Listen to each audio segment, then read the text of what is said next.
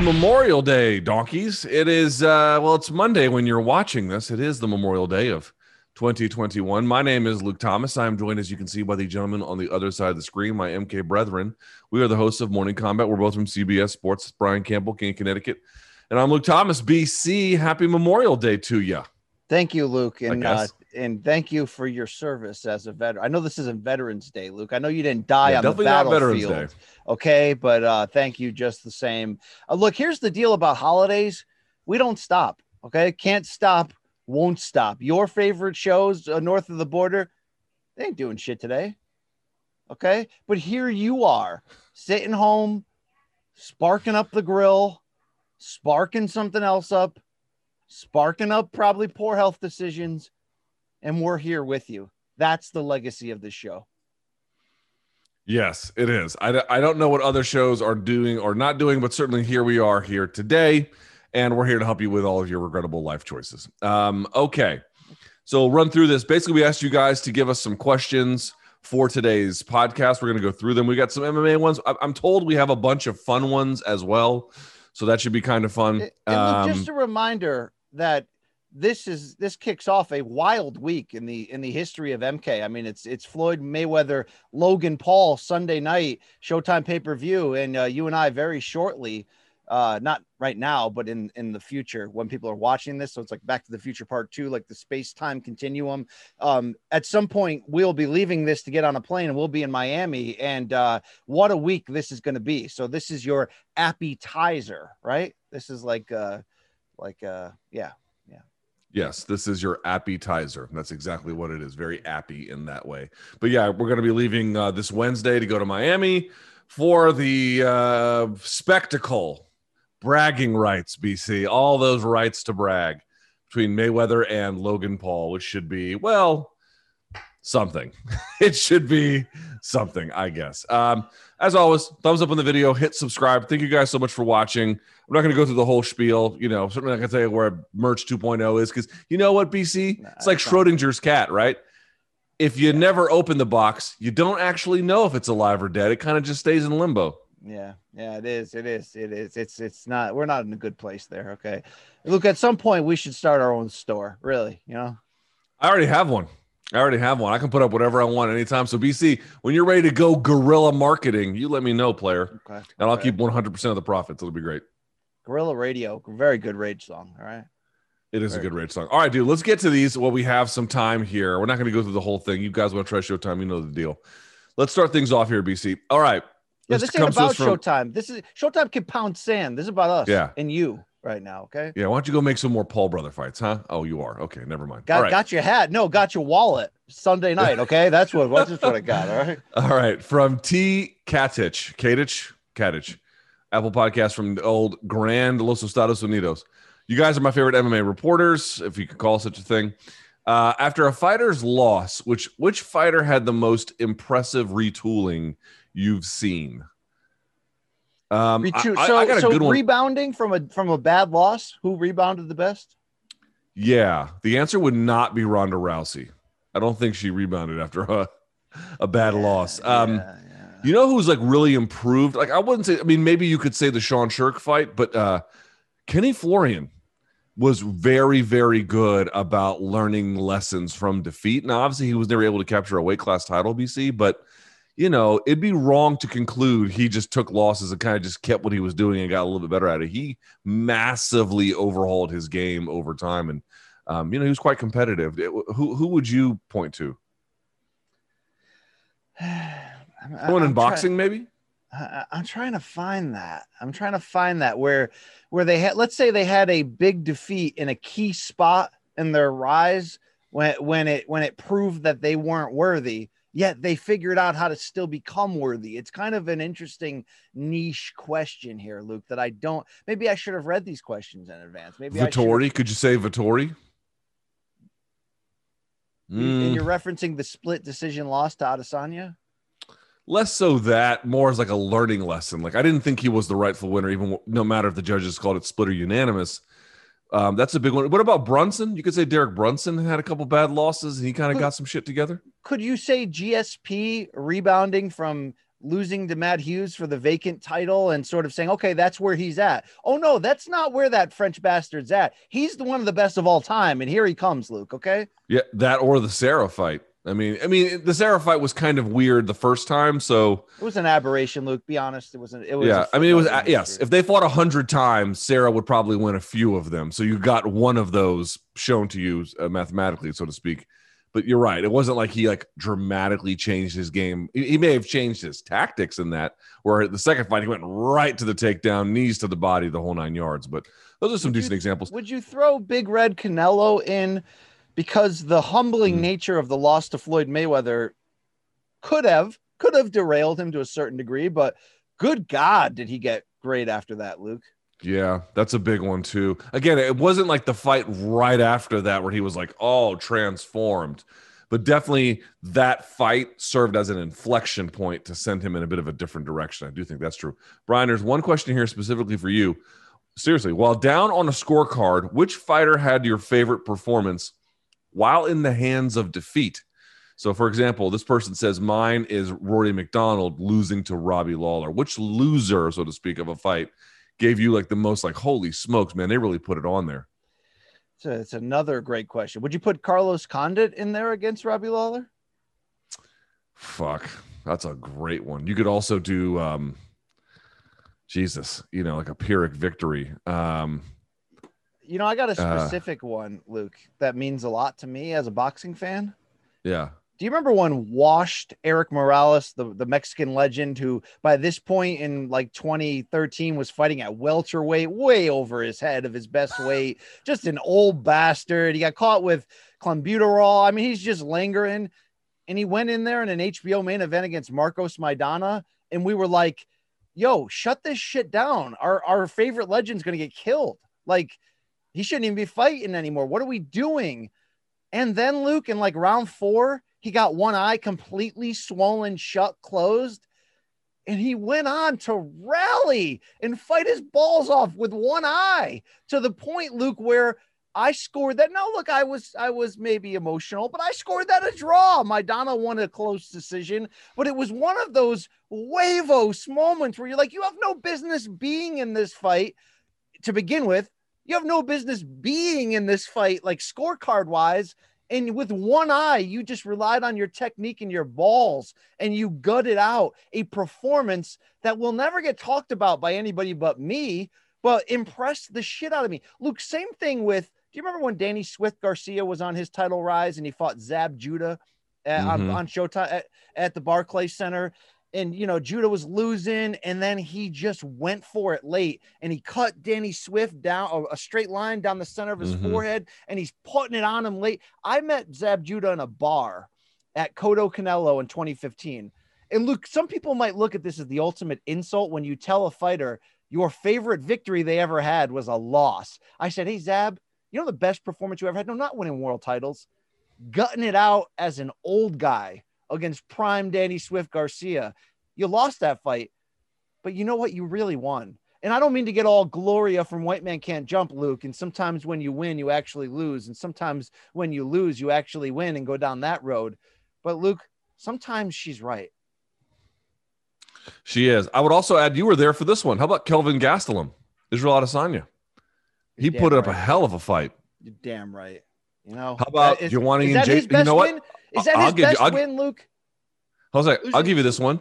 Joanna Jędrzejczyk against Zhang Weili. I thought she won that fight. Once again, is that her best win? Is that Gastelum's best win when he lost to Adesanya? Luke, it might sometimes your it's rare, but sometimes your best performance can come in a loss. Keith Thurman, I think the best performance of his career came in losing to Manny Pacquiao. Am I crazy, Luke? That's that's a little much. That's his best performance. I that's didn't even think that was the best version of him I've ever seen, man. He, he I don't know about that. Um, all right. From ABC123 Dragons Loves Tacos. That's his fucking name from USA. Best show from DC to CT with BC and LT. Okay. All right. Got a little rhyming going on here. What's each of your top five promotions of all time? So this person has Pride, uh, UFC, WEC, Bellator, Strikeforce. Honorable mentions IFL, 1FC, Elite XC, Pro Elite. They were kind of the same thing. Affliction, Bodog, Rizin, and M1. Also, what about Yama pit fighting? I mean, this is kind of a stupid question because there, it's not really up for debate. Yeah, name every promotion. I think that's what the question is. And pro and also like, dude, pro, listen to his top five though. UFC, Pride, WC, Bellator, and Strikeforce. Like those are arguably the five biggest of all time. Yeah. So you know really, I mean? like, he wants us just to nostalgize our favorite. So look, UFC is the best ever, and we all know it. My favorite non-UFC promotion. A lot of people are Pride guys, and I respect that. But Luke, I was a Strikeforce freaking mark. I don't mm. know if hmm. I just loved the the fact that they were sort of rebel rivals. They were they had a you know a good backing with Showtime, and then the fights on CBS. I always like their announce crew, their their production, and I, I you know remember that stretch when they kicked off the the light he- I'm sorry the heavyweight World Grand Prix, and they had the mm-hmm. video game coming out at the same time, and it was just sort of like it was the little engine that could in the great battle against the great UFC. And uh, even though that battle ended with a purchase and then a dissolvement, I there's a reason why you and I hosted Morning Combat Strike Force Classics on Show Extreme that time. Remember that show? Remember that little? I did. I thought we did a great business? job. I'm not sure who saw it, but I know we did a good job. I'm not even sure it ever got published, but we cashed some some very nice. T- they have a term in our industry, Luke, called TV money. Do they not? Yeah, that, it's that was, different. That was, that was pretty fun. Yeah, that was good. Yeah, TV money. It's like how would I explain it? It's like money on steroids. Yes. Yeah. It's and it's usually less work, right? Like like yes. like look, we don't we don't talk money on here, but remember I did that little Jim Gray fill in where three times yeah. I came out on screen and was like, "Hey, nice victory." You know, right. should I tell the people that paid like seven times more than what we normally get paid for stuff? Yeah. You know what I mean? Yeah, it's crazy. It's crazy. Yeah. It's less work and it's uh the money is insane. So I would just say like some some promotions that I liked for different reasons that were ultimately failures uh, you know, uh, Sengoku was a nice kind of the Sengoku Dream thing was as good as it could be. I thought post Pride collapse. Um, I never liked IFL, but they did have a good roster.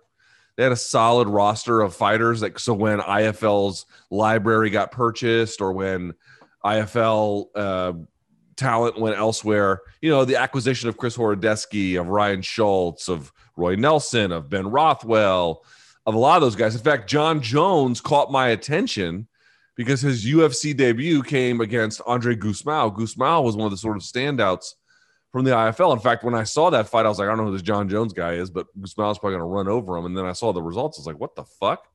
And then uh, I saw the Bonner fight, and I was like, oh my God, this guy is totally different. So the promotions themselves, Bodog, you know, they had the fights on the beach. They were a little bit different but it's not about the promotion itself. It's like, did they have a couple fights you remember? Did they have some guys careers that they launched? And you know, they all had various forms of success. Well, Luke, Elite XC and Pro Elite was just the company behind Elite XC with the with Gary yeah. Shaw and, and Scala, his son. Um, Elite XC always felt a little like grimy and just barely held together by glue, right? You know what I mean? Like it, when it became when when Scott Coker and Strikeforce, which was doing co-promotion originally with Elite XC, once they took over, it felt professional. But did you like that Elite XC run where it was mostly about Kimbo, but you had Robbie Lawler, you had you know, I mean, I think Eddie Alvarez had a cup of coffee there. You had, you had some. uh Did you like that shit, Luke? I um felt greasy. It felt a little. Greasy. Yeah, a little bit, a little bit. I mean, you know, but here's the other part too. It's like, I mean, that's just what you get at that level of the game. you know, it's like, was it as greasy as advertised? Maybe, you know, but at the same time, like, you know, all of these things about the bells and the whistles and the T's crossing and the I dotting and everything being above board and looking a certain way for presentation or whatever that only really comes at the very high end. It's only even possible at the high end. Like when people are like, "Why isn't there more drug testing?" This is sort of a side example. Why isn't there more drug testing in regional MMA, motherfucker? Because there's no money for that, and also people don't really give a fuck. But mostly there's no money. Like you know, at that level of, if you want to make your way to the UFC, where let's say for just you know uh, uh, practical purposes, there is no doping. Obviously there is, but let's just say that there wouldn't be you know, just to get there, you're gonna have to fight a series of dopers. Like this is just the way it goes. So that's um, true. That's true. All right, from Il Gabbiano 22, again from USA. All right, it's one of your dude. This is inspired by you. I don't like questions this long, but it's the only one like it, so I'm going to read it. Are you ready? Yes, I am. All right, gentlemen, I have a hypothetical question for you both. The year is 2065. The two of you have been transported through time and space to a future dystopian United States. Brian has been kidnapped by a radical fringe group, uh, political group, I should say, who wages violence against all professional wrestling fans and have planned to live stream his torture and subsequent death on national broadcasts in less than one day. Boy, I got to tell you, 2065 sounds like a good time. Uh, all right. The actors involved are led by one hypersexual Joshua Fabia, only in loincloth. The only way Brian can be rescued is if someone enters into their 20 man kumite, kumite and wins. Luke, your body has been seriously injured, however, as a result of the time travel, and you are compromised. In this future society, the world is exactly like altered carbon, where your memories and mind can be transferred to another body. However, you can adopt the body and requisite skills of another said person. Your rescuers have informed you of the dangers that await Brian, and they offer you three potential bodies from which you can choose that you can help rescue Brian in a potential hand to hand altercation. One, 2013 Vitor Belfort. Okay.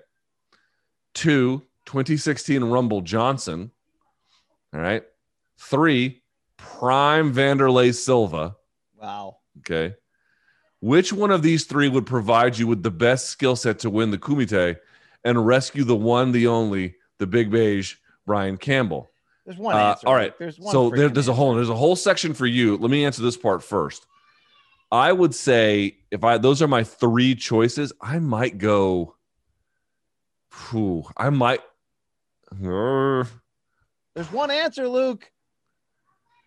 I know you want me to go TRT Vitor. I would actually go I Vanderlei. Mean, look, Rumble's got the best best shot of ending it by accident, but 2013 TRT Vitor is like a it's like a video game character, Luke. It's just I mean, it's just ridiculous. The spinny shit. Luke, seriously, you've seen a lot of spinny shit in your life, right?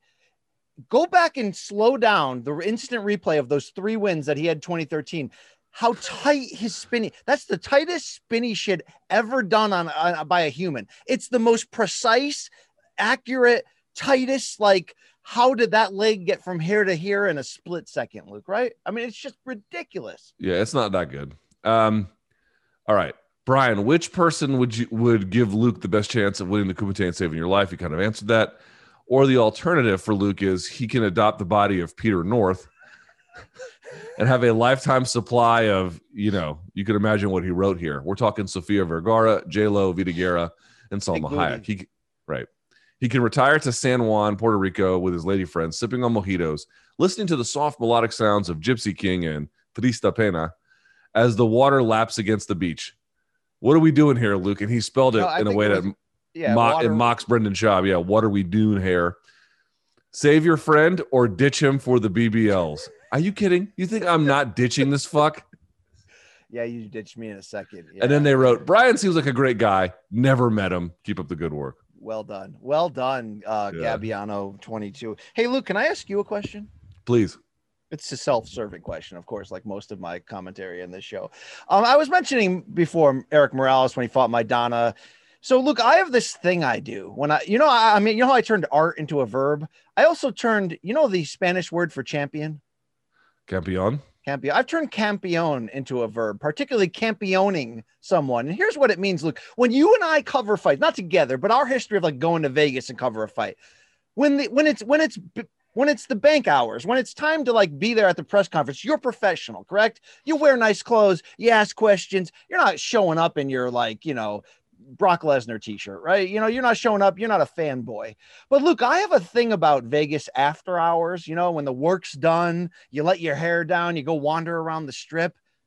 I want to see fighters. And I ain't a journalist when I see fighters. I'm not a fanboy, but I'm like, you know, let's have some fun. I see somebody crossing the street. Yo, what's up?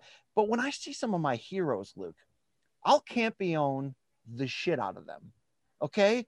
And what I typically do is a lot of times I see my great Mexican American heroes. Like remember the time Luke I was in Vegas and I saw look at this picture right right uh here. This one right there. You see that Luke? Okay, hold on. Back it up. Back it up just a little bit. There we go. That's, so uh, that, I'm trying to see. Is that Morales right there? That's that's Morales uh, with uh, Rafe Bartholomew and Eric Raskin. We saw ah. Morales and his huge gut walking around the casino, and I'm like, bros, there's my campion. I got a campion him. And I come running up. And anyone who followed my boxing podcast history knows these stories. But I'd run up and be like, Huevos, bro, you have no, you had no business staying in there with Maidana. And, you know, and they have an uncomfortable laugh. And then I ask for a picture, Luke, because this is my moment, right? And they usually, you saw Morales' face in that photo. He's like, eh, yeah. And then we go on and then we laugh the rest of the night. Look, I got Huevos Campeon photos with me and, uh, uh, Joel Casamayor, erik Morales. Uh, I mean, so many great fighters, Luke. And that's my shit because I love this game. Remember when you went when you lost your shit for Poirier on that MK doc, it's because you love this game, Luke. Okay, you're not a Poirier super fan, but you love this game. Do you ever do that? Have you ever done that? It's it's 1 a.m. in Vegas, and Wanderlei Silva's across from you at the slot machines. You're just gonna let no. it go? Or are you gonna? Yeah, go I leave him like, alone. I leave him alone. All right, Luke. Maybe maybe we're different people. Okay. Maybe no, I've seen. I was behind Anderson Silva in line after you. What was it? UFC. I forget what fight it was, but he was right in front of me in line, and the guy had to stop every five seconds to take pictures with people. It's like the height of his popularity. I, I, left him alone. You know, I've, I've seen, I've seen like who's the biggest celebrity you've seen at the airport, like regular old Joe airport. I don't know.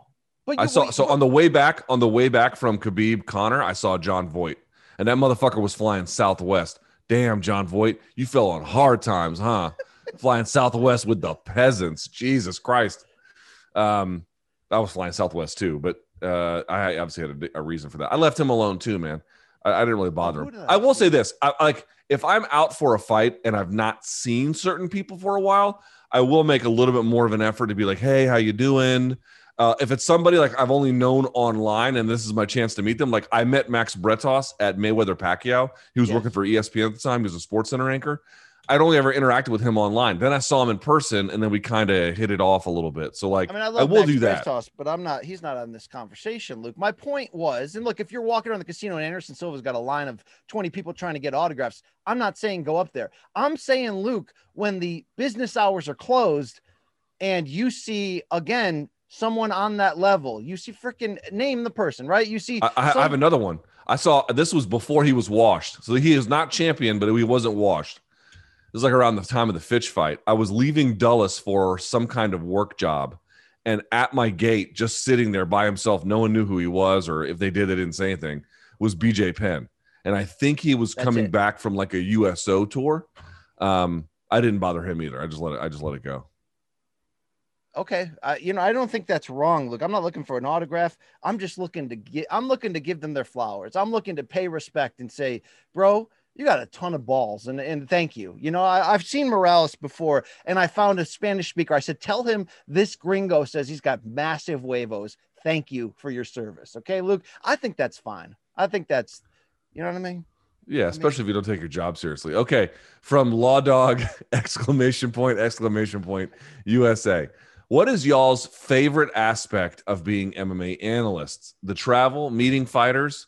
Uh, you guys are awesome. Since I've gotten the train the last year, I listened to every episode. Keep up the great work. One of your fans in rural North Georgia mountain region. Shouts to other people affiliated with the state of Georgia, although I regret mine. BC, what's your favorite part about the job? It's easy. It's very easy. It's very easy. Um, it's it's it's the uh, the energy of the fights and the access that we have. So what adds to that? It's not just oh I'm in this business because I get great seats to fights. It's not that. But here's what it is. You know when it's a big fight, you're covering it the weeks and the months ahead. Fight week, you're on the ground, you're interviewing the fighters, you're putting opinionated narratives out there, you're doing a lot of things. That all builds up. You go to the weigh in and there's tension. That all builds up to this tension not Nasukawa, but like the actual tension. But then you you get to sit in the yes in the damn front row or the damn you know in the first five rows, whatever it is, and you get to be part of something. It's a close look. I always say, Luke, my end game in this game, and I'm not hiding it, is to call fights, but not you know, but boxing particular because that's my my true passion in life. Why? Why do I want to call boxing fights? Because Luke, it's the closest I could get to being in the fight without being a fighter or the referee, right? It is my closest chance to add something to it. And it's not an obsessive thing like I need to make this about me. It's that I love this shit so much that calling a fight, I have a chance to be part of the soundtrack or I have a chance to elevate something I already love and make it even more exciting. Uh, you know, I don't I don't always get to call fights, but so covering a fight and sitting in that front area, there is an energy, there is an addictive thing in the air. This is the thing I love the most. If I never got into this business, I would still be the biggest fight fan. Why? Because it, it, there's a connection, of course, to life and not giving up and fighting through. But it's because this is my favorite form of theater. I respect, even though we make jokes and we make, hey, this guy should retire, we do that. I respect this game and these combatants so much, it's ridiculous. And at the fights, I get to sit there and I'm also tweeting out and writing deadline stories and coming on the microphone afterwards. But Luke, even that's separate from being right there. When Joanna and Weili go to, they take a two seat trip to hell. I am there for the ride. I get the secondhand smoke. I get the feels. I get the adrenaline. When I stand up at Wilder Fury One and my my loin is soaked from sweat. It's like I was a part of this, Luke. It is a drug. It is something that is so raw and visceral and not real life, even though it's the realest of reels of what happens between those ropes or in that cage. I cannot get enough of it. And luckily, there are companies that like the fact that I can't get enough of it and try to use my voice and my expression to help amplify what they're doing. Thank you to those people, Luke, because this is why I'm in this game, because there's nothing like the fight. And maybe that's why in elementary school and middle school. I was almost sometimes like Don King trying to get people into fights and trying to be at the front row watching it and being like, oh my God, you see that guy just punched that. I mean, like, there's just something about it, Luke. It, it's, it's, it's, it's, am I wrong, Luke? I know you don't, you're always like, I don't need to go to fights. You know, I'll sit at home and be my own independent superstar and get a hundred million followers on YouTube. But Luke, don't you ever catch that feel? Don't you ever get that rub? Don't you ever sit there in, in the blue shirt next to John Morgan and rub it on your teeth a little bit, bro? Am I the only one who's feeling what I'm feeling? Is it me and the damn schmo? Is that it? Yeah, it might be. No, I don't think. I think most people probably feel the way you feel, and I certainly enjoyed that for a time. But candidly, that's not really why I got into the business. So I, I you know, I could. I, I, I, when I got into what I was ever doing in MMA, I didn't even know how media worked. I didn't know that you applied for a credential, and then you showed up, and then there was press conferences, and you either put a tape recorder in someone's face or a video camera or whatever, and then you'd either wrote stories or blah, blah. I didn't know what that process was. I just knew I liked fights and I wanted to talk about them. So I've never needed that process, not for validation per se, but for my own satisfaction on the job. Like it I never that it, it can be quite rewarding, yes, but that's not ever where my orientation is. My orientation is I just always loved fights. I always loved learning about fights. I love the science of it. And I the best part is I can just spend hours every day indulging that in almost whatever direction that I want. Do I want to go watch some technique study? I do I can. Do I want to listen to an interview? I can. Do I want to go and just watch old fights for research? I can. I can do any of those things. So, you know, I, I tend to have narrow interests as a consequence, but like for my occupation, I get to just indulge all of my interests in whatever way is available to me that day. And I've been blessed, like UBC, to have a lot of different opportunities to do that a lot of different ways. But and like, I don't think that's self-serving or, or, or, or selfish to say that you just want to be part of it in some way because you love it so much. I mean, mm. like we we chase after what we love in life. We're well, you and I are lucky to to to never work a day in our lives because we do what we love. But it's true. You want to get as close to that and be a part of that as you possibly can. I just choose my lane in life not to get in there and mix it up and prove my toughness. But you're damn right. I want to be close to that, Luke. Is that wrong? All right. No, it's not. I'm From... not in it for the journalism or the breaking news or the. Yeah, I can tell. All right. From Bazman, 1989 BC, from Ireland, all the way from Ireland. Says a bunch of nice things. Does having one, excuse me, does having only one or two very good fighters make a coach a great coach? E.g., John Kavanagh has Conor and James Gallagher. Firas Zahabi, Firas is spelled wrong, has GSP and Rory. Would these fighters not uh, have been just as successful under a lot of different coaches? Uh, by the way, Krause is over at uh, Glory MMA over in Missouri for the most part, at least in some part anyway. Uh, he's like, is Zahabi overrated? First of all, those are not Zahabi's only two fighters. Those are maybe his two biggest ones. And yeah, dude, it, listen, St. Pierre probably would have been a very decorated champion almost anywhere he would have gone. And in fact, he did have a lot of coaching input. He had Phil Nurse, he had Greg Jackson, he had Mike Winkeljohn, he had Firas Zahabi, he had John Danaher. He had a lot of different people giving him input into who he was. But Freddie I'll say Roach. this: be, Freddie Roach. But I'll say this: GS. First of all, Firas had a, had a number of very successful fighters. As it relates to John Kavanagh and SBG, I've said this before. It's going to be a lot harder, BC. Like if you're a Nick Saban, why is Alabama continuously putting out championship or championship level teams virtually every year? Dude, a big part of it, as you well know, is recruiting who they can get to come and walk through the door when you know your LSU's and your Floridas are trying to get them as well. It's going to be harder to recruit in Ireland than it is to be over in the United States. There's so many gyms here where they're high level guys in that. SBG is going to have some of that that too, but it's going to be you know across the pond. It's going to be a little bit harder to get all the best guys in the world to want to go there. So um, I don't really hold that kind of thing against them too much it's similar, and you're going to hate this reference, but to the WrestleMania 19 storyline build and the match between Hulk Hogan and Vince McMahon, Luke, where the storyline was, you know, the chicken or the egg. Did did, did Hulk Hogan make Vince McMahon in the WWE because he was the biggest superstar of all time at the right time? Or did Vince McMahon and company make Hulk Hogan because of the ideas that they had in taking it national and all that? It's the same debate between coach and fighter. A great coach can only really be great if he's got the perfect sort of willing student with the with the built-in blessed talent and the eagerness to grow. Sometimes Luke, like let, let's use Virgil Hunter in boxing as a good example. He got his name as being Andre Ward's trainer and no one else. Andre Ward is an all-time great, right? Virgil Hunter has had, because of Ward's success, become a bit of a celebrity trainer, and fighters are jumping out of their way to go to him. I don't really see a scenario in which Virgil Hunter has taken any other fighter and taken them to the top or improved them significantly, right? Does that mean he's a bad coach and it was Andre Ward's talent that helped him make his name? I, you know, you don't really know. It's always a little bit of both, right? It, mm-hmm. it, it's it's Hunter's perfect fatherly skills and, and, and ideas that mixed with Ward's greatness. Um, can there be a coach like we like the spirit of that wheel of death question I asked you last time about um, Trevor Wittman, where it's like which fighter right now who's who's really good but hasn't figured out their greatness might be the perfect candidate to mix with Wittman, where he can unlock their greatness. You know, yeah, that's that's because Trevor's a great coach.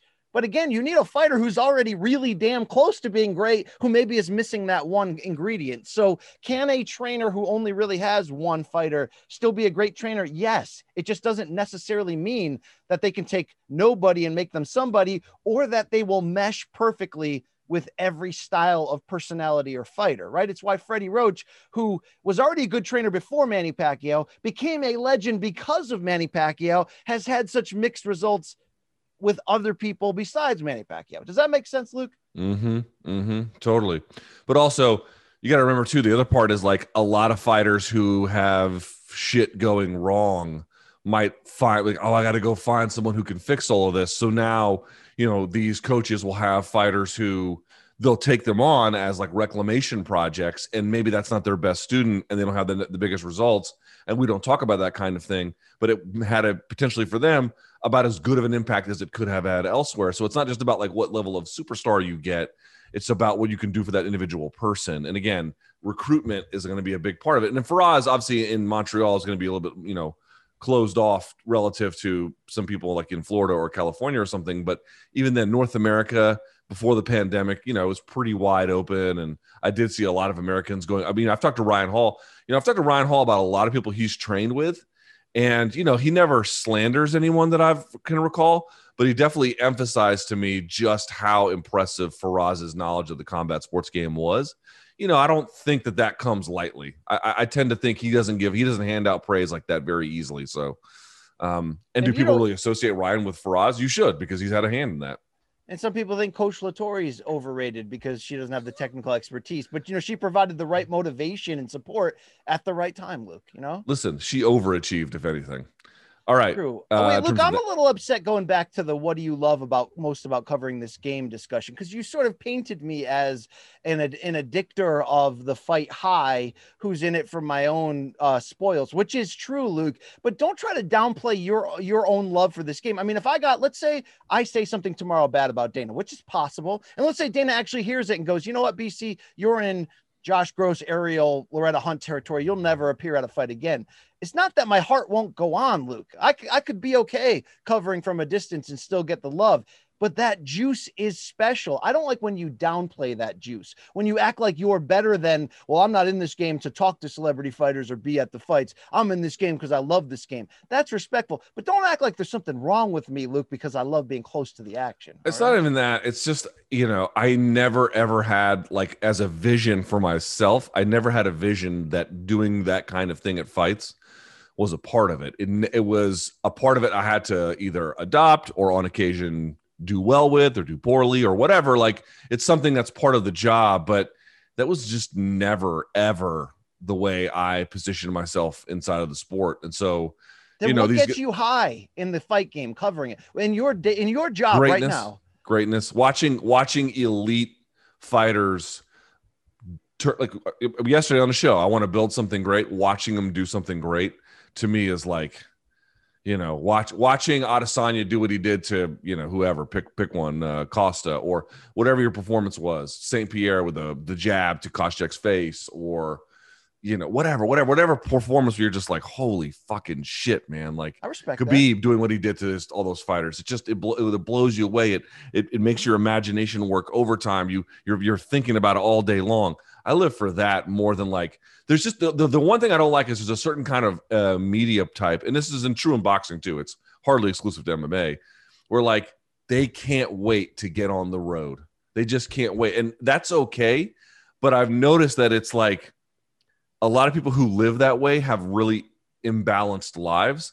Where sure. if they can't get that thing on the road, that shit falls apart for them. And I just never wanted to be that guy. And I don't want to paint myself as somebody who's willing to give away my journalistic credibility or anything just to get that gift of being so close to the action. That's not true, Luke, but I have found that's what keeps me coming back, as well as the interviews. Luke, I know you don't love interviews, but would you admit when you and I do these interview specials, my favorite thing about interviews is getting someone to say something that they've never said or that they didn't think they were always, going to say. Always. Because I was able to create an environment that was either fun or challenging or freeing or whatever do you do you love that same feeling yes i don't i i dislike interviews in the sense that uh what they often become not intrinsically something about talking to another person as as perhaps misanthropic as i am. That's actually not my uh not my beef. Like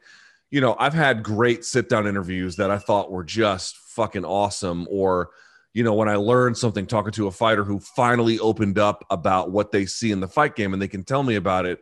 And it's this it's this fucking eureka moment where you know i've had certain guys explain certain things to me and i never saw the fight game the same afterwards. Dude i live for that. Those are great the problem is you know you have to go through a lot of really inauthentic conversations to get to those and I've just lost a lot of the appetite for that. But like, you know, if I could reasonably entrust that there was a process by which the person sitting across from me would give me, you know, like the wheel of death, right? A good faith effort, then I would do significantly more of them. What I just don't want to do is sit there for 20 minutes and be like, we didn't fucking learn anything because this person doesn't want to say anything. I don't like doing that. that but I look at that bullshit as a means to an end. I look at that like it's sort of like I look at every interview as a psychological experiment. Not that I'm trying to trick the subject that I'm interviewing, but that I want to get past that wall of bullshit and I know that sometimes I have to waste questions or waste bullets or even make myself look like an asshole or make myself look like a buffoon, whatever I feel like the situation calls for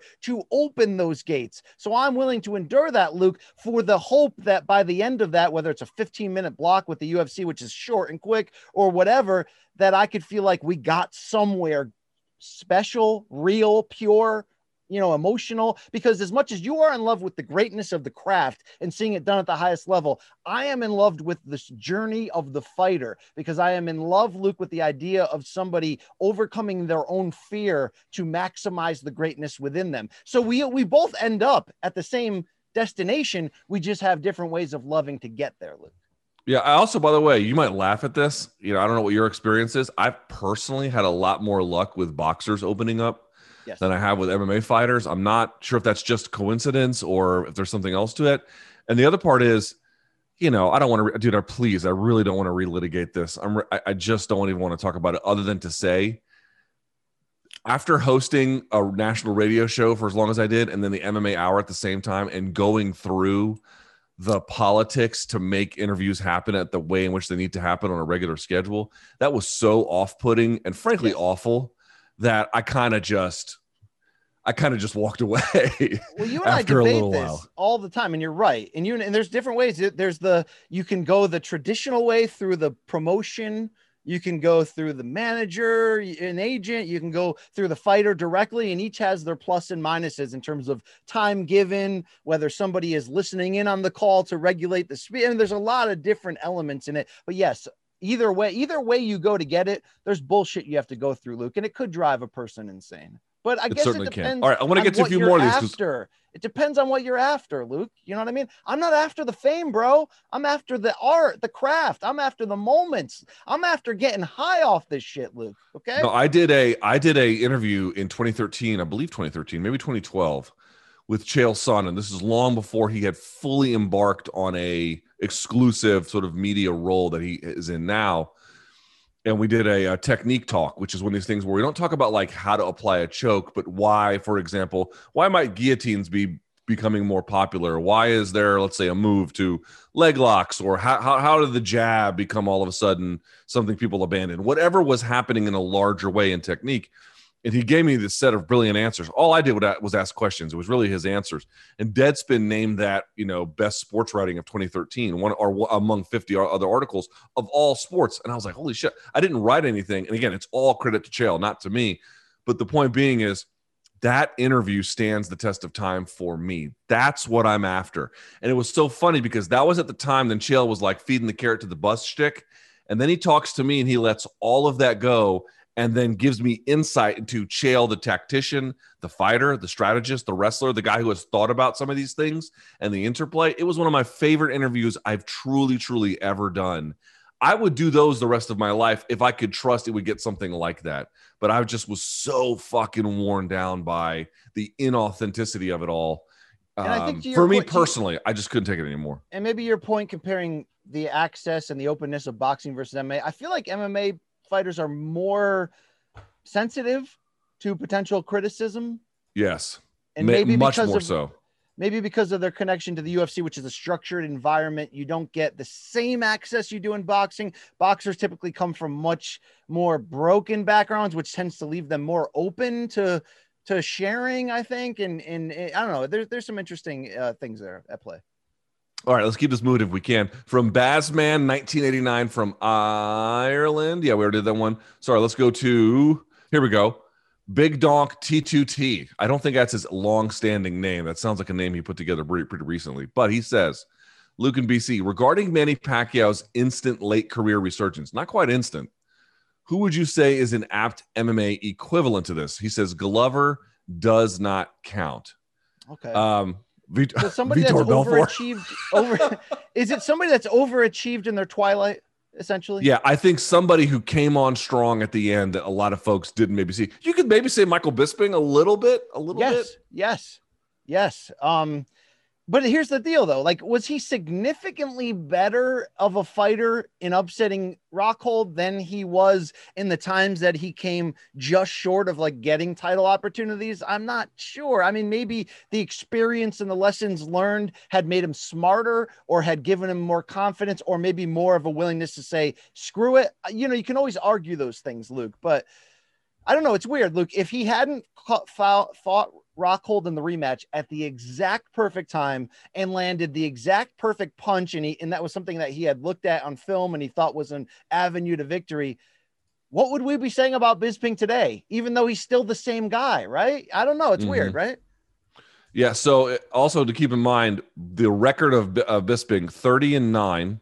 So he had almost 40 pro fights. Manny Pacquiao, by the way, same age, 42 roughly. Yeah, they're, they're both 42. Pacquiao will enter this Spence fight, right? I've said this before. This will be his 72nd fight. He's got almost double the amount of fights. Isn't that fucking insane? Just and again, crazy. Pacquiao's had most of his biggest wins, eh, like in the sm- early part of his career, are brutal. Look, they're all wars, dude. They're all freaking wars. Yeah, dude. Um, I'm just looking at his resume now. I mean, this is just in the last, just since, just since let's say 28, 2008. He fought Juan Manuel Marquez, David Diaz, Oscar De La Hoya, Ricky Hatton, Miguel Cotto, Joshua Clottey. That fight sucked. Shane Mosley, Juan Manuel Marquez again, Timothy Bradley, Juan Manuel Marquez again, Brandon Rios, Timothy Bradley again, Chris Algieri, Floyd Mayweather, Timothy Bradley again, Jesse Vargas, Jeff Horn, Lucas Matthysse, Adrian Broner, and then Keith Thurman. Motherfucker, he did that since 2008. And Jesus. Yeah, and who did he do before that? It's like legend, legend, legend, legend, yes. legend. Um, Luke, you know what the MMA equivalent might be? Because of huh. the late surge, Randy Couture, because of yeah. the resurgence at heavyweight when we thought he was done, right? That's actually a decent point. I like that. I can go with that for sure. Because you can uh, only do it in the higher weight classes, right? You and I always say this. You can't be an aging lightweight in this game and have monster success, right? No, I don't think you can. Uh okay. What about Andy Silva? He I mean, seriously, Silva lingered late. Yes. He Silva didn't bloom, late. bloom. Like he didn't be like Silva was always Silva was a little bit like um I don't want to say MVP. That's not quite right, but he was always like that striker you respected, but was kind of limited, not limited, but like hadn't broken through. Remember, he gotten you know heel hooked by Ryo Chonan in a very visible and obvious way, and had some shitty fights like against Otsuka and stuff. He didn't become like even start that process of becoming Anderson Silva until the Leben fight. He was like 32, 33 at that at that point, you know. Um, so yeah, you're right. He had a late push too final thing on this is Uriah Faber's ability to stay fairly relevant and competitive in a small weight class in his late 30s underrated or is it overrated because every time he steps up to the super elite level he loses during this stretch i it is amazing to me that he can i'll say this it is amazing to me that he can remain as competitive as he has been and as he i don't know how he is these days bantamweight's pretty fucking tough but that he was he was never good enough at the UFC level, I should say, and then partly the WEC level. But uh, obviously, he was champ for a time to be the, the, the the guy. He wasn't the Aldo guy, but you know, it's the same thing with, with Rich Franklin. It's like, dude, okay, you weren't Silva and you weren't whoever the top 205er was at the time, but you gave all of them the other motherfuckers tough fights, super tough fights, and beat a good chunk of them too. It's a little bit like that. Like, you know, it, you have to just sort of understand that long we talked about it with cyborg. Cyborg is doesn't have a better resume in many ways than amanda nunes. She just doesn't. But she's been doing what she ever she's been doing for a lot longer and that is its own kind of achievement i really believe that it's a that's a different kind of thing all right from these these are just random questions so from billy big wheels usa bc this is for you you're stranded on an island for the rest of your life. You have access to one book, one album, and the ability to watch one UFC event for the rest of your life. What are your choices? All right. So, one book, one album, one UFC event. I'm not a huge reader, Luke, as we know, as we talk about. I can't believe it. Can I pick the Bible, Luke? I feel like that book could help oh, me the rest of my get life. Get out of yeah, here. I, I, don't care. I don't you care are you more think. likely to pick uh, Larry Flynt's Hustler than you are the Bible. Be serious. I, I don't care what you think. I'm picking the Bible because it'll You're help me the rest of my life. Um, one UFC album. event. One album. One album. All right. So one album, when it's your only album the rest of the life, rest of your life, doesn't necessarily mean you're going to pick your favorite album. In some ways, you're almost it goes back to that rewatchability movie question, right? Tommy Boy's not the best movie I've ever seen, but would I pick that on a desert island to be able to rewatch, or would I pick Star Wars Episode Four? Maybe, yeah, probably. So, what album would I pick that is just like the rest of my life? I can't get tired of it. I could constantly reinvent it and find new things about it. I'm gonna pick Abbey Road by the Beatles, Luke. Mm. I, I, I, mean that second half, Luke, that where they have the the medley. You obviously we haven't had a detailed Beatles discussion on air. I'm still very much looking forward to it. But you know what I'm talking about, Luke. That 16 minutes and 44 seconds from "You Never Give Me Your Money" all the way to the end to the end, and then Her Majesty on the back end of that. It's the most brilliant stretch in rock and roll history, Luke It's it's the genius of McCartney being able to, and you saw this later in his career with Wings, like the song "Band on the Run," which is like a mini suite of like four different pop songs melded together. Band that second, on the run that second half of that Abbey Road album is the it's the drugs. I mean, it's everything, Luke. And the first half is also fantastic too. I'm gonna pick that album. And uh which UFC card, which is a, another fantastic question. I don't know if there's one UFC event yeah. I hold in like high esteem like that. I'm gonna go UFC 217, Madison Square Garden, Luke. I'm gonna call that up really quick. Yeah, it's a pretty good one. Okay, here's what here's what I'm talking about. November 4th, 2017. I was there. I think you were too, Luke. I, I was I there. saw you in line. Okay. I was there. Mm-hmm. I think I, I saw went to that one. Your your big ass and and your your uh I mean GSP Bisping, TJ Cody 2, Rose Joanna 1, Stephen Thompson, Jorge Masvidal, and Paulo Costa, Johnny Hendricks is the damn main card. Now, in fairness, the prelim and the early prelim are not spectacular, where you could definitely find other cards that top to bottom are deeper on, on the full. But in terms of that, I mean, that main card is fantastic, Luke. It's fan freaking tastic. Yeah, it's pretty good. I go that one, maybe 205. Some of the old pride stuff, some of it holds up, some of it doesn't, you know. Um, Hey, that that 205 main card, Luke. You know, 205 is actually a better card overall. Okay. Main card, Conor Eddie, Woodley Thompson won, Joanna Karolina, Yoel Weidman, Pennington retires Miesha Tate. But then that FS1 prelim card, Frankie Edgar, Jeremy Stephens, Khabib versus Michael Johnson, Luke Belal Muhammad, which was a you know a war for about 70 seconds. Uh yeah, that's a, that's a that's a good card. A good one. That's a good one. For uh for album easy Pantera um Vulgar Display of Power. That's an easy call. And then book. That's the tough one. Fuck, man. That's a really tough one. I don't I really don't know about book. I don't know if I could pick just one. You could pick it in you could pick a a reference type book, Luke. yeah, if I did reference, I would do Dictionary of Cultural Literacy, but by E.D. Hirsch. But other than that, I wouldn't know. There's just not one book that speaks to me in that kind of a way. All right, from Doc Jono from Great Britain. Which 80s, 90s action movie do you think needs a reboot? So, for example, this person says, I'm going to go with Highlander. What do you think, BC? Which action movie do I want seen done over in a new way with new yeah. casts and new twists and turns? Like um, a new way to approach it. I don't even like that. I don't like when they do that, Luke. Has it ever worked yeah, it's, out? Well? It's like that's like all they do anymore. I know it sucks. All they do is superhero movies or retreads. It's like so. Let me let me ask you this way: Has there been a reboot that you liked more than the original? Well, it's it's a tough question because if you've seen the reboot first before the original, that can inform your opinion. But if you're asking me off the top of my head, a reboot that I was like, "Damn, that was well done," I can't even think of one, Luke. Yeah, me neither. you know, like that rebooted Ghostbusters thing where they have the all female cast. It's one of the worst movies ever made. No, no, no, I don't. I don't like any of that shit. Um, what would I like done again? Uh, I don't. You know, I mean, yeah, I don't know. It's not. It's not a bad question in the sense that like, hey, what's something that maybe could be reinvigorated? There might be some kind of brand that I'm not really thinking. Of. You know what? They don't make anymore. They don't make any like ninja movies. You know, like the ninjas were a big thing in 80s and 90s martial arts movies about how sinister and menacing they were. And now ninjas are just kind of like john wick just blows okay. their brains out you know?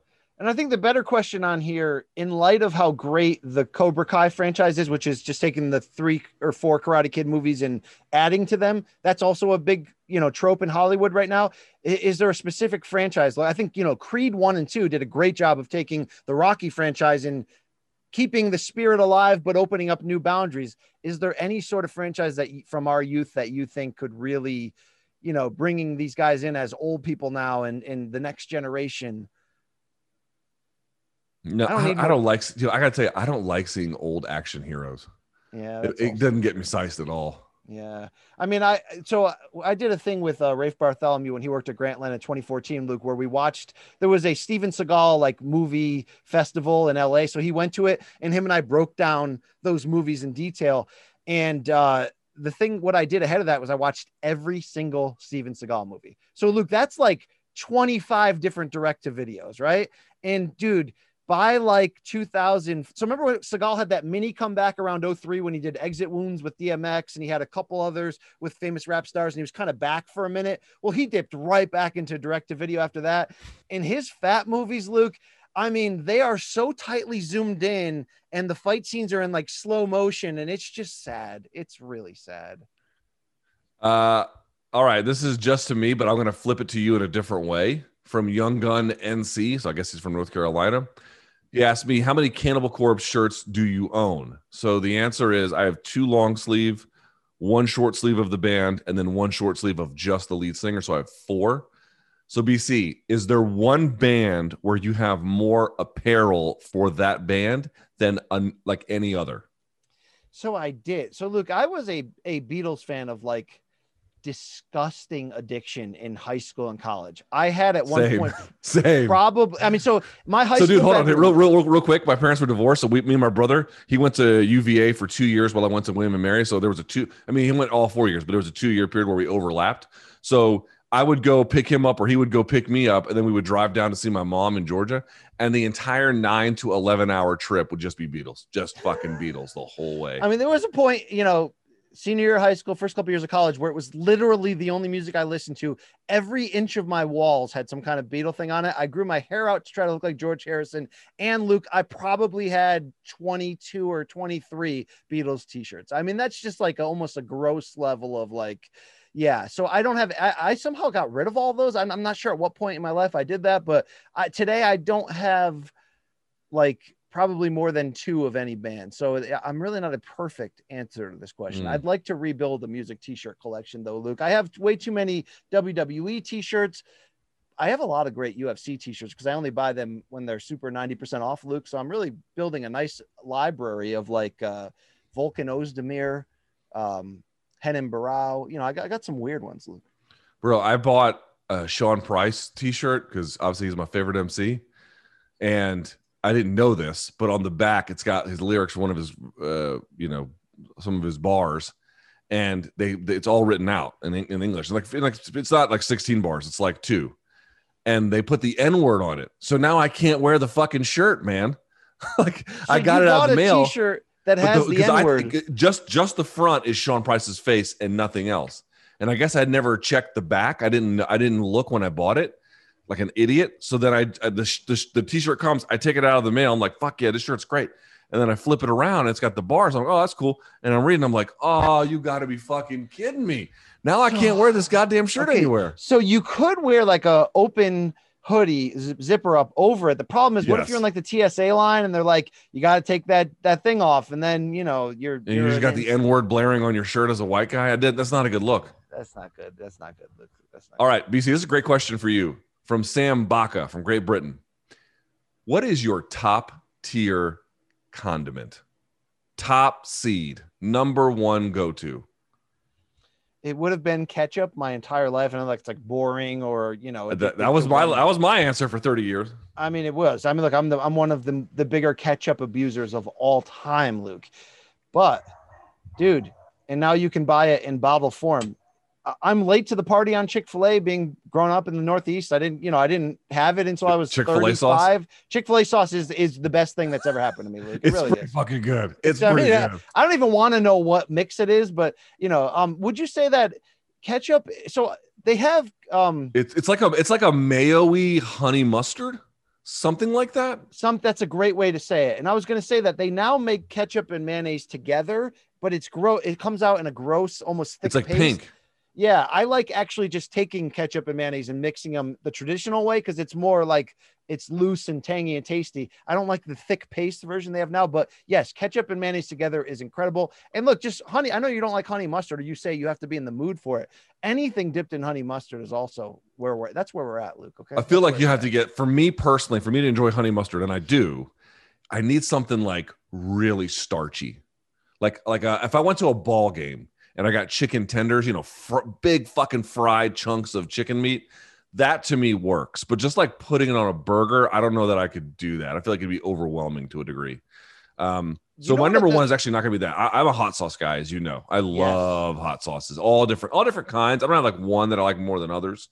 Although Pawi Ways is very, very, very good, but everything that our guy Gaff had a live Instagram. You probably don't follow Gaff because you don't you don't really patronize any of our staff members, but uh, I don't. Gaff posted it that he bought it and he was he was trying it. So you know. Yeah. Did he like it? Do you know? I I got to follow up on Instagram. I don't know. All right, uh, BC from Martin Christopher, USA. Do you have a favorite TV show of all time, or at least do you have a show that you can always go back to and watch? For me, it would be Game of Thrones and Boardwalk Empire. In terms what, of what, what, do you, what, do you, say? In terms of the rewatchability element, I will say The Wire is my favorite show of all time in that regard. Yes. I was very late to the party. I've rewatched, I've watched it now a total of I think three and a half times, and it's. I mean, I don't have to sell you on it. It's absolutely incredible. But my actual favorite show of all time is The Wonder Years, and I am excited that they oh, they man. just they have a reboot coming out where Fred Savage is one of the executive producers, and it's about an African American child, I think, growing up in the 60s as well. But I always stand by the Wonder Years, Luke, because every single episode, I found a way to cry during it. And I don't mean that in some stupid, sappy, lame way. I just mean that show touched so to the heart of that period of middle school and high school and the angst and the dynamics of family, the father son connection, all that stuff. And what's great about it is I don't know if you remember that Wonder Years, the first episode debuted after the Broncos and 49ers Super Bowl when we were kids. And I remember I watched it with my dad. He sometimes he'd sit in with me and watch a Super Bowl, even though he wasn't a sports guy. And I remember him, you know, the Joe Cocker theme song comes on, and it's just like he he said to me, he goes, he was adding up the math. He goes, who Fred Savage's character was. He goes, I was the same age as him that same year. So mm. it was hmm. like something mm. I could watch with my dad, in which I'm taking a snapshot into his life to a certain degree with the Vietnam and the Woodstock and all that, but also seeing yourself in it. Look, I, I still can watch reruns of that to this day and tear up. I don't know what they did, but they got it. That's the per that show's perfect, Luke. All right. I can't really go back and I've never gone back and watched Breaking Bad, but I fucking loved it at the time. I would agree. For rewatchability, the one show I did do that, frankly, I think might be the only show I've ever done that is The Wire honestly, for rewatchability, BC, you might laugh at me a little bit. I, you know, I'll watch Family Guy or American Dad. You can put those on, and you know, you can watch four or five of them. It's not that hard, and there's going to be obviously some decent laughs halfway through. I'll also say, like early Family Guy writing is not nearly as good as like the most modern version. Their writing has gotten way better as a show. South Park to me, I can watch kind of like that as well. You know, so I'd say Would something you, like that. Where does and I like with um, what app is it? Disney Disney Plus that they now have the entire Simpsons library. What is yeah. the season where you feel like the Simpsons like stopped being all time great? Is it like I'm not I'm not sure. I watched it for you, my or is it like season twelve? You know. I, I I quit watching it basically not quit, but I didn't really watch it all that much once I got to college. So anything after 99, I didn't really pay all that much attention to. So I couldn't tell you. There is um, something. Um, this, my kid, my kids got hooked on it lately. There's something about watching seasons two or three through seven that is just amazing. It's amazing. It is. I mean, you don't um, get down. This is, you don't get down like that. Okay. This is something I have. You should tell the audience the truth that I told you where this comes from. But HMS Meebe from the USA says, "What are y'all's thoughts on chicken and waffles?" BC, have I not explained to you where chicken and waffles come from? Did we not have a long conversation about uh, this? you might have. Can you refresh me? So for folks who don't know, I, I, believe it came out of the of New Orleans, but if that part's not true, I'm happy to retract it. But my understanding was jazz musicians in places where jazz perhaps was prominent, what they would end up doing is they would end up playing so late into the night that they couldn't decide if they wanted dinner, chicken, or if they wanted breakfast, waffles. And so they began to combine the two at the time. So you have this sort of savory kind of evening dish with a sweeter kind of breakfast dish. And it turns out that a lot of people like the combo of the two. I like it. I don't exalt it like it's some kind of genius moment of culinary, uh, you know, work. Well, it is but, a genius in the in the in the comfort food category. It's next level pairing. I mean, it's genius. It is. But the Come key on. is what you put with it. If I gave you a dish of chicken and waffles, and I said you could put one side, what's your side? See, that's where it gets dicey. I never even thought of that. What are my options? I usually go with mashed potatoes. I like something a little bit more that leans on the savory side because I feel like the I feel like the waffles and then the syrup if you don't do it right, is so overpowering. And I like a little bit more. Maybe you know what? How about this? Something that cuts both ways. Cheese grits cheese grits you can have yeah. almost at any time. Yeah, yeah, I'm with you on that. Luke, so uh, see, are you repairing a fucking Camaro in your garage while we're recording this? What are you doing? I don't I don't need to tell you what I'm doing. Um what I will say is that you and I are you and I going to Atlanta for Gervonta Davis? June 26th? said shit to us. I guess we'll find out next week when we okay, go. Okay, I want to go with you because um chicken and waffles for me I have so here's the deal. If I go to a restaurant, my wife hates me for this. Well, that for many things, but this particularly. If I have lasagna or or um or meatloaf on any menu, particularly a nice restaurant, I'll, I do not care what else they offer. I have to try their version of it. And gourmet versions of lasagna or meatloaf, for as non-gourmet in, in in general as those meals are, they blow me away. Gourmet versions of of chicken and waffles because it's become such a thing, Luke are incredible. The best chicken and waffles I've ever had are in Atlanta. Luke, Atlanta has the best breakfast in the world. Oh, you grew no, up doesn't. outside of it. Kind yeah, of. I did grow up. It doesn't have the best breakfast in the world. That's absolutely not true. Okay, I haven't no. seen much of the world. I'm very closed in in my culture, Luke. I'm sure maybe in Doha you had some incredible, uh, you know, lamb for breakfast or something. But Luke, I'm telling you, you and I need to hit that scene. We need to hit that circuit. June. Uh, I would do that. Have you ever been to the Varsity? No. So the varsity is famous in Atlanta. It's it, they they made it into a chain by the time I had gone to college. So when I came back, there was actually a, there was actually several locations of them, but for the longest time there was only one. It's across the street from the Georgia State and Georgia Tech campuses, uh, yes. or, or, not across the street, I should say, across the highway. In fact, for folks who don't know, Georgia State and then Georgia Tech are like almost right next to each other. So it's on the other side of the highway, and it's this place at the time. You understand at the time it was like a drive through. It was a place where you could pull in and they would come out on roller skates to like, you know, feed you in your car.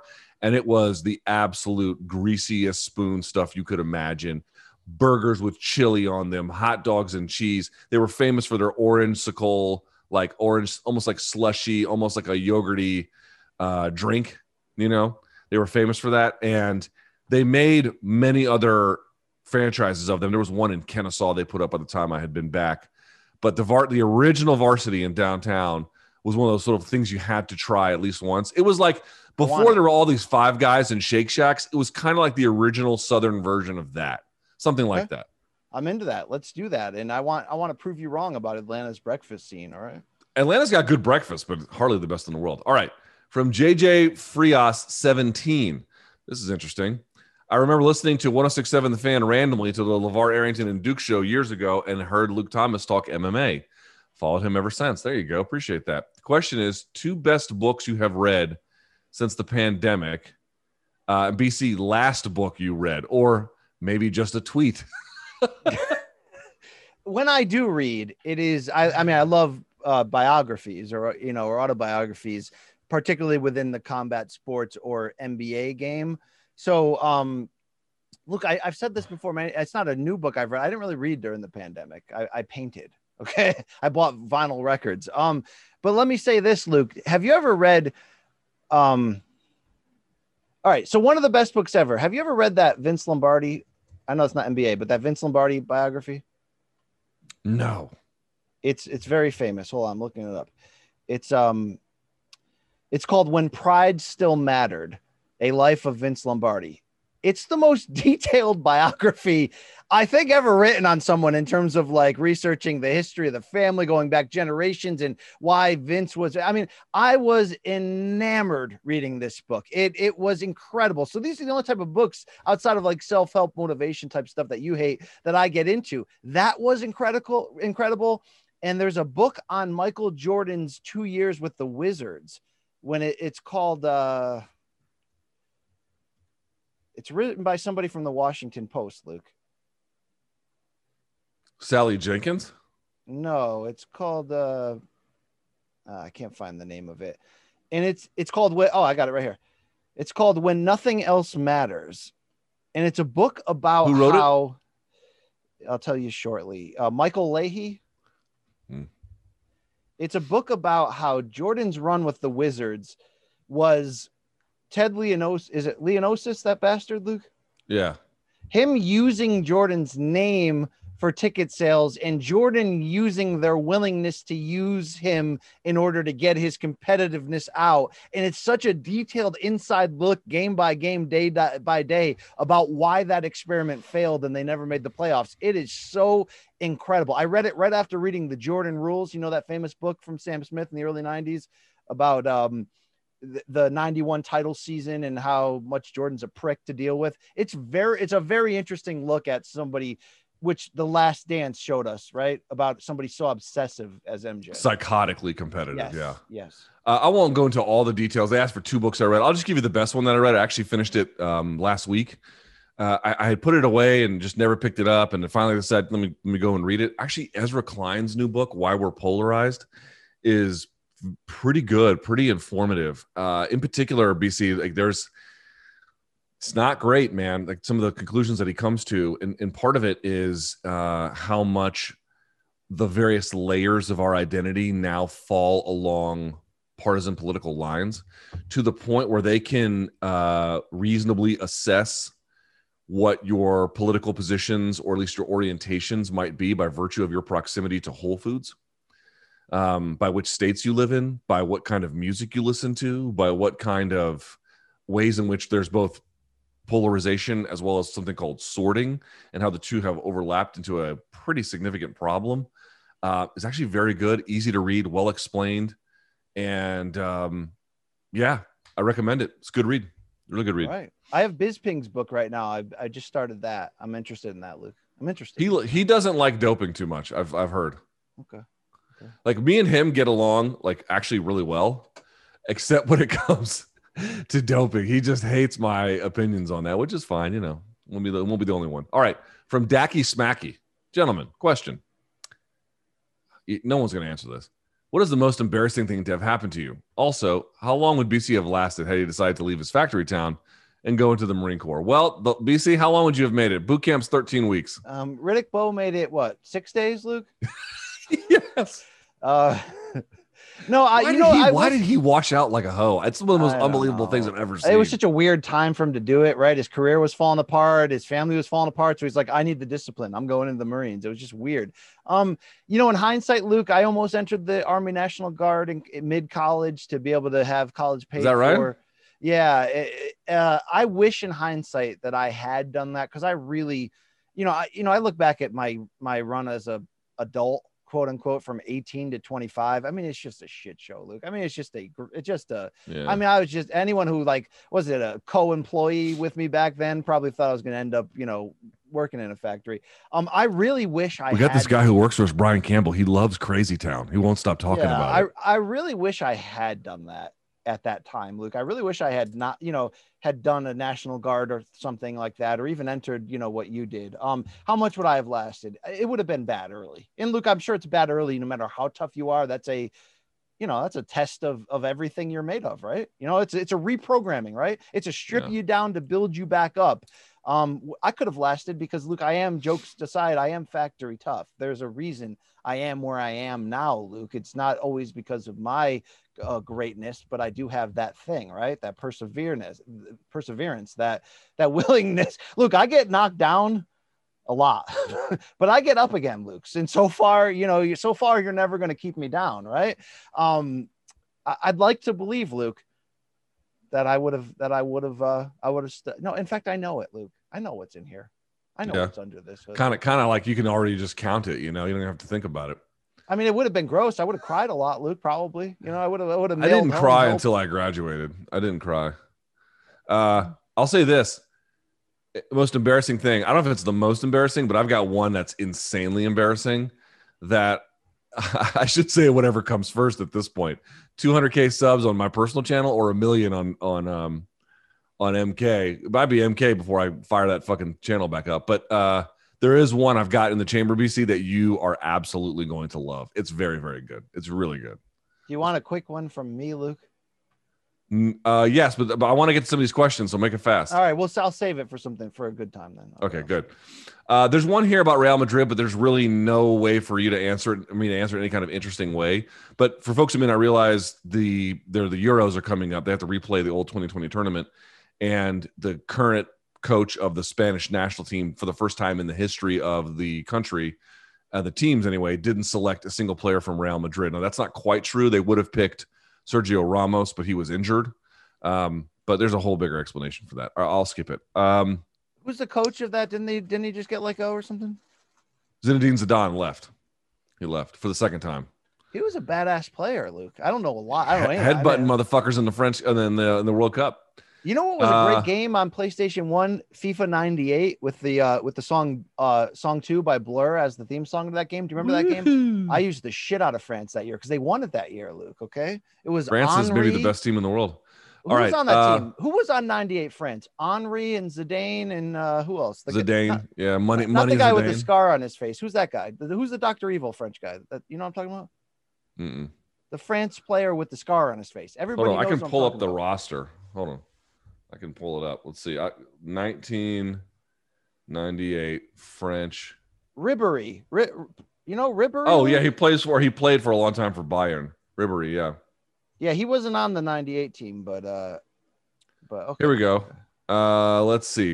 1998 FIFA World Cup squads. Let's go to France. Here we go. They had Lama, Candela, Lizarazu, Patrick Vieira, Blanc, Djorkaeff, Deschamps, who's the, you know, Deschamps, Desailly, Guivarc'h, Zidane, Pires, Thierry Henry, Thierry Henry, excuse me, Diomede, Boghossian, Thuram, Barthez, Petit, Leboeuf, Karembeu, Trezeguet, Dugarry, Charbonnier. My French is fucking good, bro. Luke, no, my, I just opened this for the first time. My wife put it in my Christmas stocking, but I don't open it because it's very Helwani boxing like. But doesn't this look like Pulp Fiction? A little bit, yeah. They're gonna they're gonna meme you like a motherfucker. That's awkward that. as shit. Yeah, that's. Let's do like one, maybe one more of these. Let me see if I can pick a good one. Someone's asking about Tupac and Biggie. I might. Uh, I I like them, Luke. Hold on. There's some good ones here. All right, here we go. BC, last one from we'll do well, the other ones that we didn't get to. We'll do for um, room service diaries. All right, BC, what is your favorite broadcaster or sports personality catchphrase? I always loved hearing Stuart, Stuart Scott, excuse me, talk about the cool side of the pillow, or Teddy Atlas talking about water in the basement yeah. when referring to body shots. Also, I find myself telling my girlfriend to seek psychological counseling. So thanks for that one, Luke. All right, BC. I got to tell you, my favorite commentators, they don't have catchphrases, but like Doc Emrick, who I always bring up, he doesn't have a catchphrase that I can recall, BC, not, not a super special one but it's just the way he intonates words. Where if you see like it's two on one and they're screaming down the ice, he's got a certain way of describing what's happening, and it just yeah. gets you dialed in. So it's not Kinda a catchphrase, like but a certain way, a, a, comfortability in the way he speaks. Like that horse racing guy, Dave Johnson, who used to do down the stretch they come. If you only watch one horsing racing horse race a year, Luke, and you heard that, you get fired up, right? I'm not into horse racing. Oh, wait, well, I got it. I used to like the Kentucky Derby a lot. Um, Luke, I I always thought Hubie Brown was the. I still think he's the greatest analyst that I've ever seen in sports. You know, great NBA ex coach and analyst, and he would always have such a cool way of breaking down what he's seeing in a technical way that we're not. And I always love that he'd be like, "This is one of the best guys that we have in this league," and he always made it seem like we're all in this together. Luke, I always appreciated that. Okay. That's pretty cool. Um, uh, I mean, is yeah, is yes by Marv Albert like that's? I mean, it's so iconic yes. and addictive, you know. Dude, does anyone remember how Marv Albert bit that chick on the ass and everything, and like his whole career almost went tits up, and Denis Leary mocked him. And I then... had a, a talk recently with somebody who knew Mar- knows Marv or worked with him for years, and I was like, "Is is is like all that stuff bag? true? And is it like is he really like?"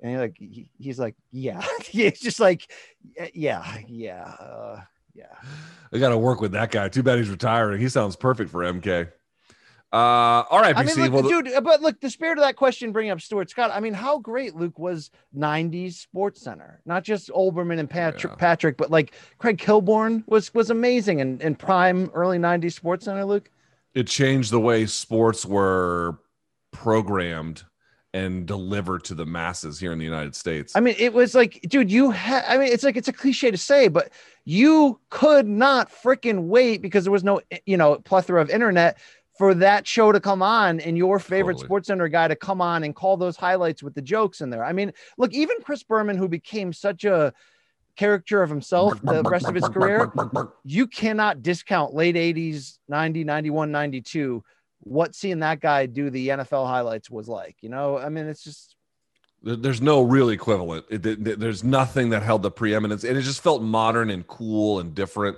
And fun. The original Sports fun. Center, at least the first like couple of iterations of it, were pretty fun. I mean, I'm not awesome. here to trash our competitors or my former employer, but you know, Sports Center now and ESPN in general is so sterile, Luke. It is so just not with it. It is so just not cool. It's it's purposely appealing, trying to appeal to everybody in an effort that appeals, at least for my taste, to no one. Do you remember how hip and edgy Sports Center once was? Do you remember when ESPN two launched and it was like it was you were cheering for them to succeed, almost like they were like your hometown mm-hmm. team. It was like these guys get it. They're not lame.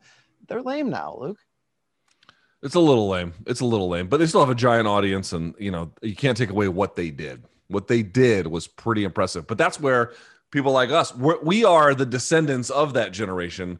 I'm not saying we're edgy or cool. We're washed as fuck, and our doctors keep telling us we're washed as fuck. But yeah, my doctor uh, this morning, Luke, he put me on. Uh, but you know what I mean? Like we lived through that. That that informed our judgment about what kind of thing we wanted to be and what we wanted to do. And I think we took that and, and made it our own. So there you have it. Okay, if we didn't get to your questions, we will for the next uh, room service diaries, which will be in Miami, and um, we're going to record that earlier in the week, so we're not so washed by the time we watch it or by the time it airs. Uh, and you know we can we can you know look halfway uh, decent at the time. Um, so please keep leaving questions if you can. Thumbs up on the video, hit subscribe. Let's see, BC, big week in front of us, traveling yeah, the whole nine yards. Big. Anything you want to say? No, I mean, you know, loyal gains or some shit like that. And, you know, thank uh, you to our viewer. I love our, I love Yes. Thank you to everyone who left the question. Again, if we didn't get to it, we will. So you're going to get your answer one way or the other.